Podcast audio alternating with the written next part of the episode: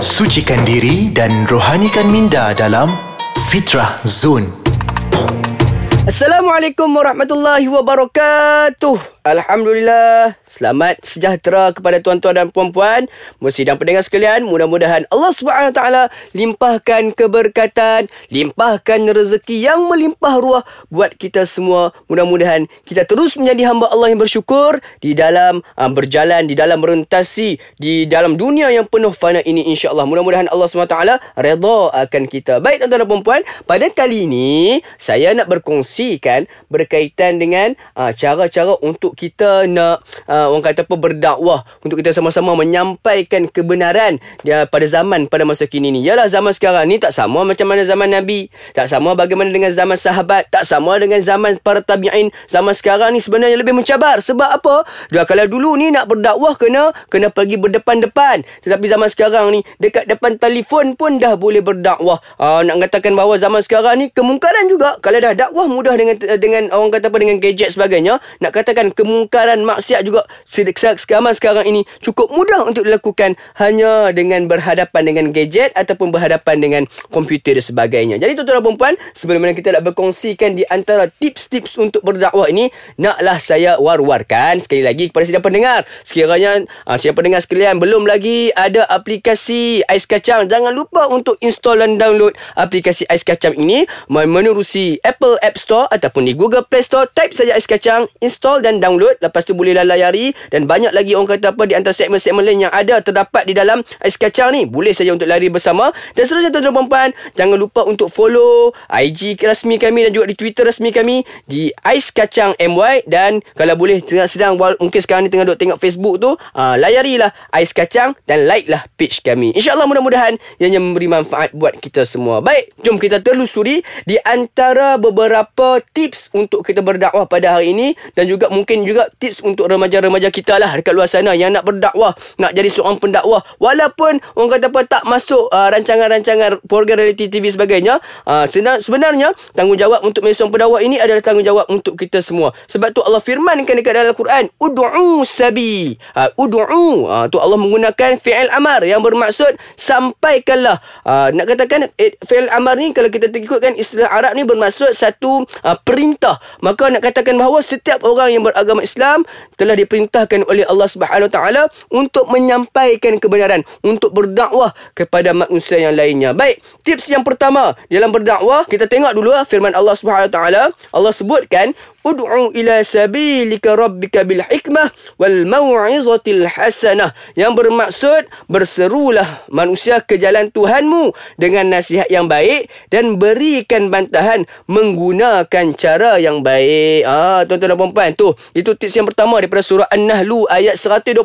Allah suruh kita apa? Bila mana nak berdakwah, pastikan kita guna dengan cara apa? Nasihat yang baik. Bagi nasihat yang baik. Mungkin kita nampak ada kemungkaran, kita nasihat dengan cara yang baik. Dan janganlah kita nak membantah pula. Nak membantah pun boleh. Tetapi dengan cara yang baik juga. Maksudnya janganlah kita duk mengecam.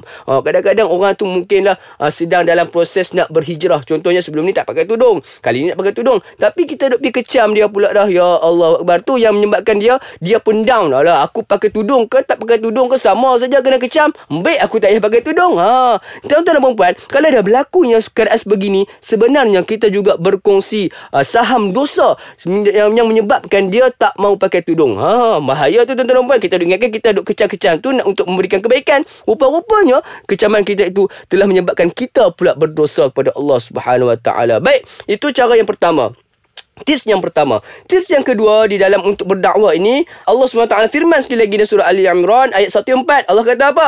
Dan hendaklah di antara kamu segolongan orang yang menyeru pada kebaikan, berbuat ma'ruf dan mencegah yang mungkar. Dan mereka itu adalah orang yang beruntung. Ha, tuan-tuan dan perempuan, kita ni bila nak jadi seorang pendakwah, bukannya gaduh kita nak kena jadi da'i ke, kita nak kena jadi seorang ustaz dan sebagainya. Tetapi kalau kita dah nampak satu kemungkaran berlaku dekat depan mata kita, Contoh, ha, contoh tiba-tiba ada orang buang sampah dekat depan jalan. Ha, tiba-tiba dia tak letakkan sampah tu dalam tong sampah, tetapi dia letak sampah tu dia buang saya tepi jalan. Kita nampak kemungkaran, kita pergi jumpa dengan orang tersebut. Kita jumpa dengan orang tersebut, kita kata kat dia ni, ha, kita ni Islam dan sebagainya. Kita uh, berikan nasihat untuk dia ambil sampah itu dan letakkan di tempat sepatutnya. Dekat mana? Di dalam tong sampah dan sebagainya. Dan kalau kita nampak pula kemungkaran, contohnya kita nampak ataupun kita nampak benda yang kemakrufan. Contohnya bagaimana? Kita nampak ada mungkin pada satu hari kita ada jalan-jalan tu, tiba-tiba nampak ada kucing tengah lapak. Ha, cara nampak kucing tengah lapak tu jangan kita buat dek je kan. Mungkin kadang-kadang Allah takdirkan kita lalu pada saat itu untuk kita tengok kucing tersebut. Ha, maka pada saat itu kita lakukan kemakrufan dengan cara bagaimana? Ambillah makanan, belilah makanan sikit, bagilah makan ke kucing tu. Dalam masa sama mungkin kadang-kadang orang tengok kan, orang tengok sebagainya, maka pada saat itu orang akan uh, terasa ataupun orang akan uh, terikut-ikut dengan perkara kebaikan yang kita lakukan. Baik, itu baru dua. Ha, ada banyak lagi tuan-tuan dan puan tapi sebelum tu kita berhenti seketika dan kita akan kembali semula sebentar sahaja lagi di Fitrah Zone. Alhamdulillah bertemu semula dengan saya dan Lukman di Fitra Zone menerusi podcast Ais Kacang. Tuan-tuan dan puan sidang hadirin sekalian, pada kali ini kita membincangkan topik berkaitan dengan tips-tips untuk berdakwah. Sebelum mana kita berhenti berehat sebentar tadi, telah pun kita berkongsi dua tips. Yang pertama, dan kita teruskan dengan tips yang ketiga, bagaimana cara untuk kita berdakwah. Ha, yang ketiganya tuan-tuan dan puan kita harus untuk melihat taraf pendidikan dengan uh, taraf pendidikan orang yang kita nak dakwahkan. Ha, contohnya, ha, kita ni mungkinlah orang yang berkelulusan uh, degree contohnya. Ha, kalau kita nak berhadapan dengan orang yang mungkin levelnya lebih tinggi daripada kita, contohnya doktor, doktor falsafah sebagainya, maka pada saat itu kita perlu menggunakan ataupun kita kena perlu lebih hormati mereka. Dan kadang-kadang mereka ini mungkin juga ada uh, uh, pandangan mereka sendiri maka pada saat itu kita perlu raikan pandangan mereka dan kita perlu orang kata apa lebih bertolak ansur. Sebab kena faham sebab orang yang memiliki lebih tinggi taraf pendidikan mereka mereka te- sebenarnya telah melalui satu proses ilmu ataupun penuntutan ilmu yang lebih jauh berbanding dengan kita. Jadi kita perlu hormati mereka. Baik itu yang ketiga. Seterusnya tuan-tuan dan puan tips untuk berdakwah ni. Yang keempatnya haruslah menggunakan bahasa yang sesuai. Ha, tengok juga pada umur. Dan kita juga kena gunakan bahasa sesuai. Contoh, kita berada dekat kawasan sekolah. Ha, kau di dalam orang kata apa, kita punya audiens ni mungkin pelajar-pelajar sekolah ataupun pelajar-pelajar universiti.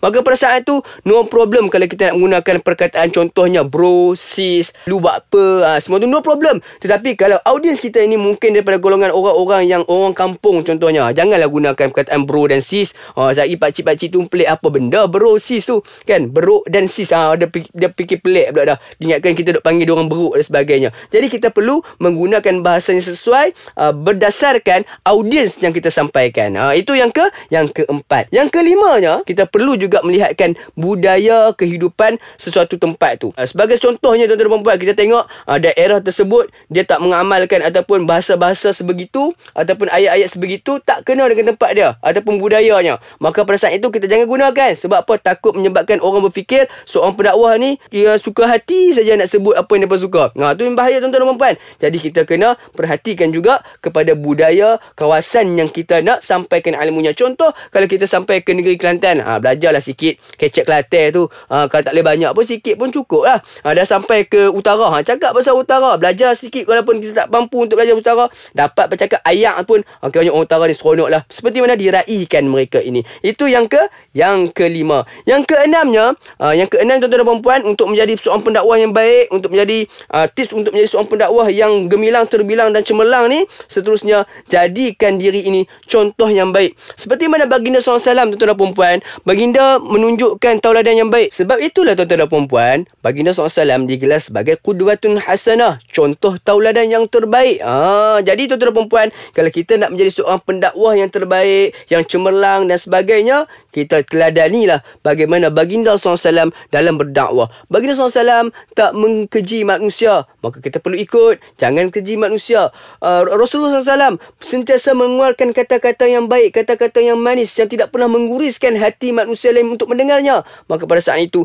kita juga perlu menggunakan cara-cara tauladan baginda dalam berdakwah, berkata-kata dan sebagainya. Baginda SAW tidak pernah uh, mengecam orang yang mengecam baginda. Jadi kita pun kalau sekadar dapat kecaman kecaman tu abaikan sajalah. Biasalah jalan dakwah ni bukanlah satu jalan yang mudah sidang pendengar sekalian. Sebab jalan dakwah ni selagi semakin tinggi, semakin hebat audiens yang kita sampaikan, semakin uh, hebat orang kata apa latar belakang audiens yang kita cuba nak dakwah ni, maka pada saat itu ujian yang Allah SWT datangkan kepada kita lebih hebat. Jadikan baginda SAW sebagai contoh kita yang terbaik di dalam berdakwah. Dan seterusnya yang ke-8, yang ke-7, ha, maafkan saya, yang ke-7, yang ke-7 untuk menjadi seorang pendakwah yang terbaik adalah menggunakan perumpamaan-perumpamaan dalam berdakwah. Ha ni kalau kata-kata ni. Sebab apa?